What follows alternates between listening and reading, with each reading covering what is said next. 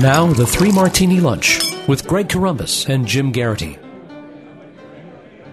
And welcome, everyone, to the Thursday edition of the Three Martini Lunch, along with Jim Geraghty of National Review. I'm Greg Corombos of Radio America. We have good, bad, and crazy martinis for conservatives today.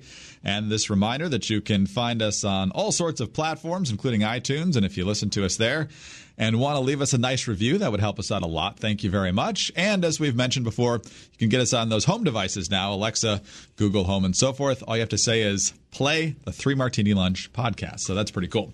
All right, on to our good martini. And Jim will explain why this is the good martini in just a moment. But uh, Jim, they're very excited, and by them I mean the media, that uh, Beto O'Rourke, the former uh, Texas congressman, the failed Texas Senate candidate, although he did help some down ballot candidates to say the least, uh, after his soul searching uh, vagabond trip across the American West, has decided he is in fact going to run for the Democratic presidential nomination in 2020. CNN thinks this is a really big deal. Breaking campaign news Beto O'Rourke is in dramatically reshaping the Democratic race for president. CNN's Leyla Santiago live in Iowa, where Beto O'Rourke spent the night. Beto stayed overnight. Very ex- someone get him a brown paper bag to breathe into. so, uh, the video this morning, not really uh, the highly polished, produced pieces we've seen from other candidates. It's just uh, O'Rourke and his wife sitting on a couch uh, as he announces that he's going to run. Here's the first uh, 30 seconds of the video. Amy and I are happy to share with you that I'm running to serve you as the next President of the United States of America. This is a defining moment of truth for this country and for every single one of us. The challenges that we face right now, the interconnected crises in our economy, our democracy, and our climate, have never been greater. And they will either consume us or they will afford us the greatest opportunity to unleash the genius of the United States of America. And here's how he closes We are truly now, more than ever, the last great hope of Earth. At this moment of maximum peril and maximum potential, let's show ourselves and those who will succeed us in this great country just who we are and what we can do. So basically, vote for me or we're all totally screwed, is the uh, message from Beto O'Rourke. Uh, Jim, you think this is good because it's going to be a clarifying moment in American politics? Well, look, it, it, there are two ways this can end, right? The first is that Beto O'Rourke wins the nomination, and then we'll see what happens in the general election. But think about what this says. If Beto, or, sorry, I guess it's Beto. I've, I've, been calling, you know, for two years, I've been calling him Beto, and, and no one's, no one's noticed. um, so if Beto, I guess the idea is, you know, better days are ahead of us. If Beto is is really we've seen from him, and I make the case in today's Morning Jolt, is the closest we've seen since Obama mania in 2007, 2008. And and you know we have a a fairly seasoned listenership. They're they're not uh, you know too wet behind the ears. They probably remember the mania, the excitement, the messianic uh, uh, tone of the discussion of Obama in 2007, 2008 was nothing like I'd ever seen before. Um, there's always complaints. Ah, you know this this campaign is a cult of personality or something like that. But you had you had Mich- uh, not Michelle Obama. You had Oprah at a rally proclaiming at the top of her lungs, "He is the one." Like it was the Matrix or something. I mean, it was just this off the charts, you know. Um, and that's probably the close, you know, the, the coverage of him in 2018, and now this is all spurred by that Vanity Fair cover. The official announcement is out. Um, it, it's very much. It, it, feels a lot like that. And if that is what, if that beats Kamala Harris, if that beats Bernie Sanders, if that beats Elizabeth Warren and Kirsten Gillibrand and Cory Booker, if, if everybody else in the field falls short against this, it means Obama-esque media love wins you the nomination every single time. That's that. First of all, that will drive the progressive left bonkers. that will make them unbelievably angry, and I think it kind of will indicate, wow, you know, we, we've been complaining, like we complain about media bias on the right, but I think it's worth saying the media really is the kingmaker in the Democratic Party. Um, really kind of fascinating argument about uh, um, whether you know, in light of 2016, whether you know, a ton of media coverage will do that. This will he'll he, Beto, Beto O'Rourke is about to you know eat up a ton of media coverage Um, there was this really sad little tweet from Julian Castro earlier today, Greg, listing all the Texas lawmakers who'd endorsed him. And you know what the subtext of that was, Greg? What? I exist. Remember me. Validate me. I'm not fading away. It's as if Thanos snapped his fingers and half the Democratic candidates started fading to dust. Um, just the you know this, so this is so one or the second one is that Beto or uh, Beto O'Rourke runs and does not succeed, and he will be known as a wildly overhyped Senate candidate who fell short against Ted Cruz, and then who may be a wildly overhyped presidential candidate who fell short. Um, and we'll all have a good fun laugh about that. So, I, the way I see it, Greg, this is a win-win for for those of us on the right. As long as you can tolerate insufferable, just unbelievably over the top, gushing, drooling coverage. Quick, fetch me the the brown paper bag I need to breathe into uh, style coverage. We saw this morning from CNN continuing for I don't know how long did the groundhog see a shadow? Is it six to eight more weeks of this, or six to eight more months? I, it was supposed to be an early spring. Didn't quite get that one right. It must have been the De Blasio groundhog. Uh. De Blasio groundhogs, they do tend to have earlier finishes than expected. That's right. Uh, well, it, it, doesn't surprise me that he ran. I don't know about this whole soul searching journey that he had out west, but uh, you know he had the hype coming off of the Texas Senate race, even though he lost. And so, if he was ever going to do this, uh, he had to do it now. Uh, but uh, kind of like Obama, uh, you know, O'Rourke was in the House for six years. Granted, he was in the minority the whole time, so all you really do in that situation is vote no. but was he known for anything? Uh, he's known now for wanting to tear down existing border walls, but that was after he left office. So uh, this is pretty much all hype. Is there anything that he's done politically that people uh, can point to? Greg, this is because he's an outsider. now, never mind the fact that he's been in office since 2003. he's been in Congress since 2000, I think it was 2012. Right? I mean, it's easy to forget. Oh yeah, he was in Congress for a while. Um, sponsored three bills that became law. One of them renamed a post office. Um, you know, he was there, uh, but he didn't really do that much. And you know, I, so as I point this out, you know, Greg, uh, look. On the one hand, I'm kind of laughing about this and saying, "Oh my God, there's so much hype over this." But look, so we've got a skinny guy in his mid to late 40s who was in the legislature, didn't really do much bragged about having friendships across the aisle, but never really defied his party. Um, this really is a reboot of Obama Mania, isn't it? it could very well be. Uh, I can't wait till Bernie Sanders finds out his father-in-law's a billionaire. That's going to be fun. That's going to be fun. All right, let's go to our bad martini now. And this is genuinely bad. That doesn't even have a partisan uh, slant to it. Uh, NBC News. Mental health issues have risen significantly over the last decade, and the rise of digital media may be one reason why, according to a national survey released Thursday. The research published by the American Psychological Association found sharp increases in the number of young adults and adolescents who reported experiencing negative psychological symptoms, specifically those born in 1995 or later, known as iGen. That's a term I hadn't heard before. Coincidentally, the greatest spike in symptoms occurred in 2011, around the same time social media burst onto the scene. No corresponding increase, though, was observed in older adults. The lead author on this study is Jean Twenge.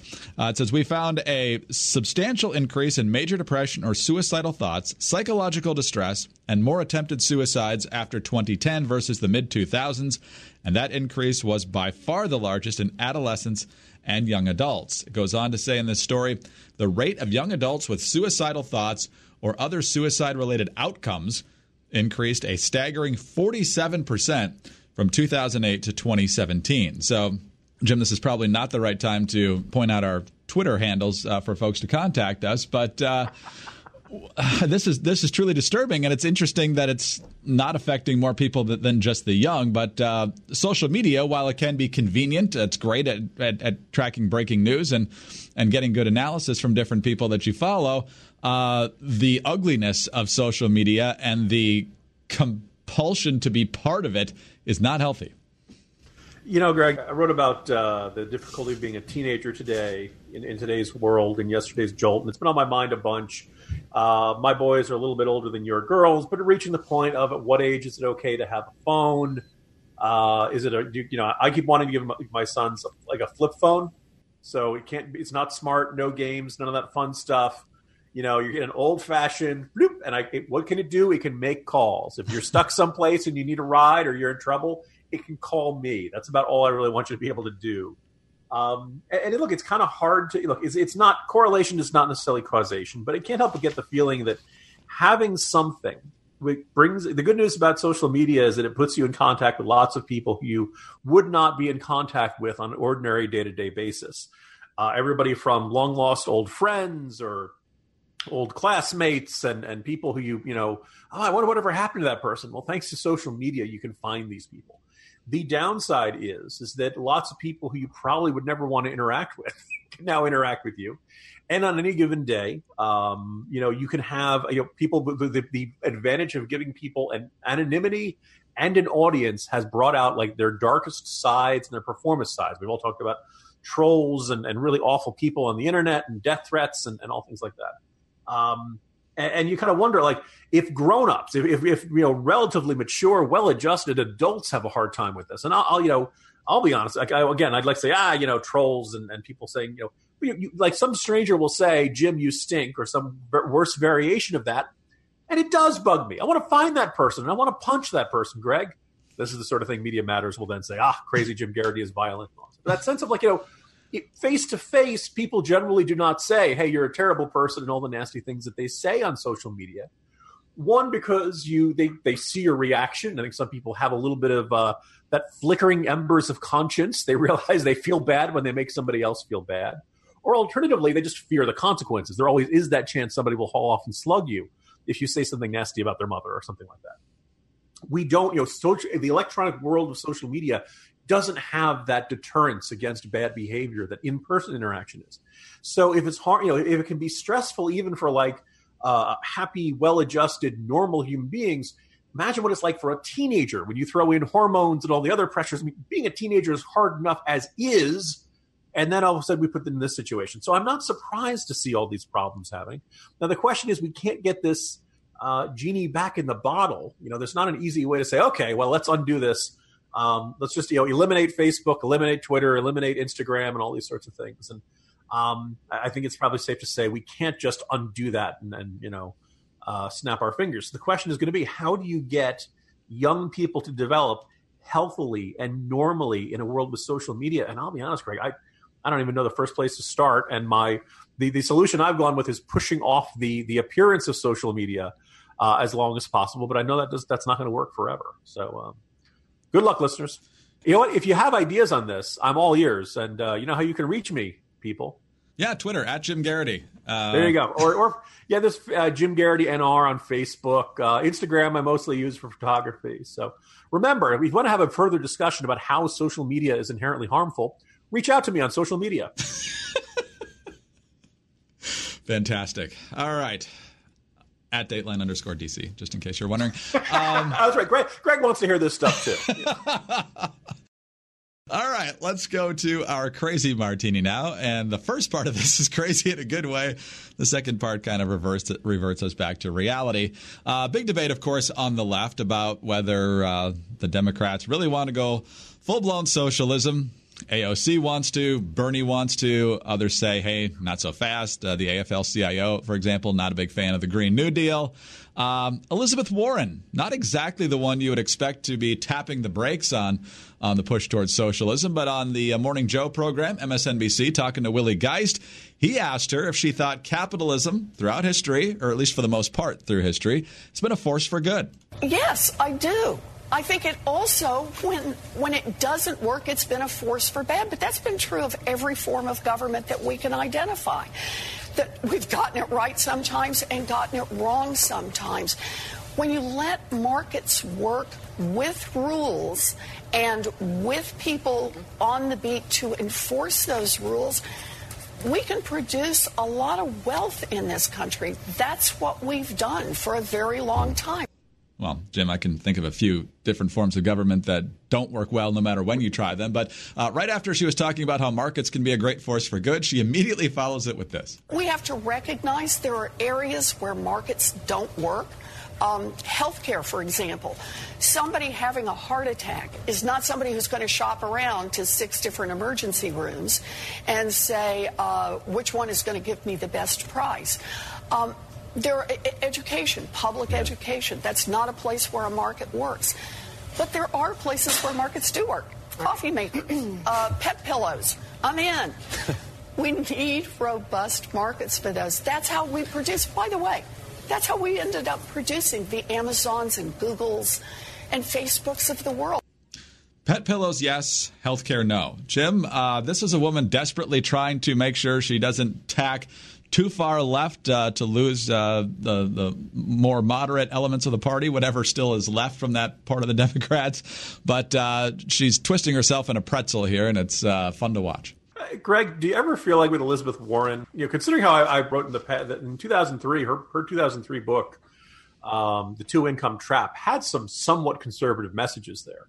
Um, some criticisms of the social changes, women women entering the workplace, some criticism for feminists. Um, you know, the, there was a time where you know back in her Dr. Phil days, and when she was seen as more of just a, a general you know consumer advocate, um, and hanging out with Lou Dobbs and, and and things like that, that she was not considered all that progressive or liberal. She uh, then obviously starts running for Senate, becomes very very actively liberal and very very you know further to the left. Um, but now all of a sudden she's this, this, you know it's like she she just you know ran into an invisible wall and is bouncing back um, and I, I, I, hear this, Greg, and I'm like, ah, oh, you can't win me back, Elizabeth Warren. This, we, we have too much history. I'm sorry if you can't, you know. But because the irony is, like, this is one of the most sane segments I've heard, and I wonder if it was kind of interesting where she realized, look, if I just say, you know, "Viva la revolucion," down with capitalism, hooray for socialism. Well, now I'm just going to blend in with the rest of the Democratic field, right? The, the way I can stand out now is as the defender of capitalism and um, what, you know, like her, her assessment is much more accurate than the you know capitalism is a whatever AOC had said the the past week at, at South by Southwest that it's an irredeemable system or something like that. Look, you listen to conservatives, a lot of us would say, look. Well, first of all, we like capitalism, and when we say that, we mean free market policies. We don't mean corporatism. We don't mean uh, policies that are designed to help out big business. We don't like things like the Amazon deal necessarily. Um, we don't like government playing, you know, favorites in the marketplace, which we would argue is the opposite of capitalism. But a lot of people, because big businesses like it, a lot of people mistake that for capitalism. Um, and the second thing is, is that look, you can read my colleagues like Michael Brendan Dougherty and maybe a little bit of what Tucker Carlson was getting into earlier this year. You know, when when creative destruction shuts down the old mill, and a lot of people lose their jobs, those consequences are real. People get frustrated by it. Um, now, some of this is you know people who are losing their jobs in the buggy whip industry because the automobile is coming along, right? You, this is this is the this is the consequence of innovation. This is the consequence of uh, technological and and you know innovative innovative progress. This is going to happen whether you like it or not. The question is, how do you help people through those changes so that they can still pursue their dreams and pursue a happy life? Um, but look, it's it's safe to say that I think most uh, most conservatives would have a, a nuanced appreciation of capitalism and recognizing that some aspects of capitalism are, are going to have a harder edge and, and we're not necessarily going to like that. That, you know, uh, as much as it's important to have free market and be able to pursue our dreams and uh, thriving businesses and things like that, that's not the only thing that makes a community. There's also uh, community bonds, faiths, uh, uh, spiritual groups, social groups, com- you know, all the things that bring you closer to your neighbors and that aren't related to free market and buying and selling and you know things that can't be measured by money. Um, and that you know all of this where she's you know, making her all of this is is all fair game. And if the Democrats sounded more like this, I'd be happy. Um, now when she says you know the, you knew there was a butt coming, you knew there was a to be sure. And uh, I, I, actually would give her even a, a, little bit of credit on this one to say, yeah, there are, I'd say there's certain circumstances in which free market policies are hard to apply, i.e., you've just been hit by a car the ambulance comes and they need to get you to a doctor fast, you're not in a circumstance where you can shop around and look for the best deal. Um, but for a variety of other medical procedures, you can have this uh, sort of price competition and have customers shopping around because insurance doesn't cover LASIK. Uh, for example, for a lot, you know, a lot of circumstances, people have to shop around, pay out of pocket for LASIK. They look around for the best doctor at the best price, and lo and behold, that competition has brought down the price of LASIK procedures. So it can work in certain circumstances. There are certain medical circumstances it won't work. Um, but you know, in a better, a better, more nuanced debate would acknowledge that and try to promote the lower prices through competition in areas where it can work, and recognize that certain areas like emergency care, you're just not going to be able to uh, pull it off. Elizabeth Warren, I'm not sure the niche is going to be big enough for you in this primary field, but uh, at least not completely denigrating capitalism is better than I expected from you. So I, will take that as a mild win. Here, we should actually have like little enframed, uh, like empty glass cases in which we have like we say we'll, we'll just have a little plaque that says a molecule of respect. or a molecule of credit. All right, you know what? You weren't as bad as we expected, Elizabeth Warren. Here is your molecule of credit. Excellent. Like one one thousandth of twenty fourth of a molecule. Very good metaphor. There you go. Jim, see you tomorrow. See you tomorrow, Greg. Jim Geraghty of National Review. I'm Greg Corombos of Radio America. Thanks for being with us today, and be sure to tune in again on Friday for the next Three Martini Lunch.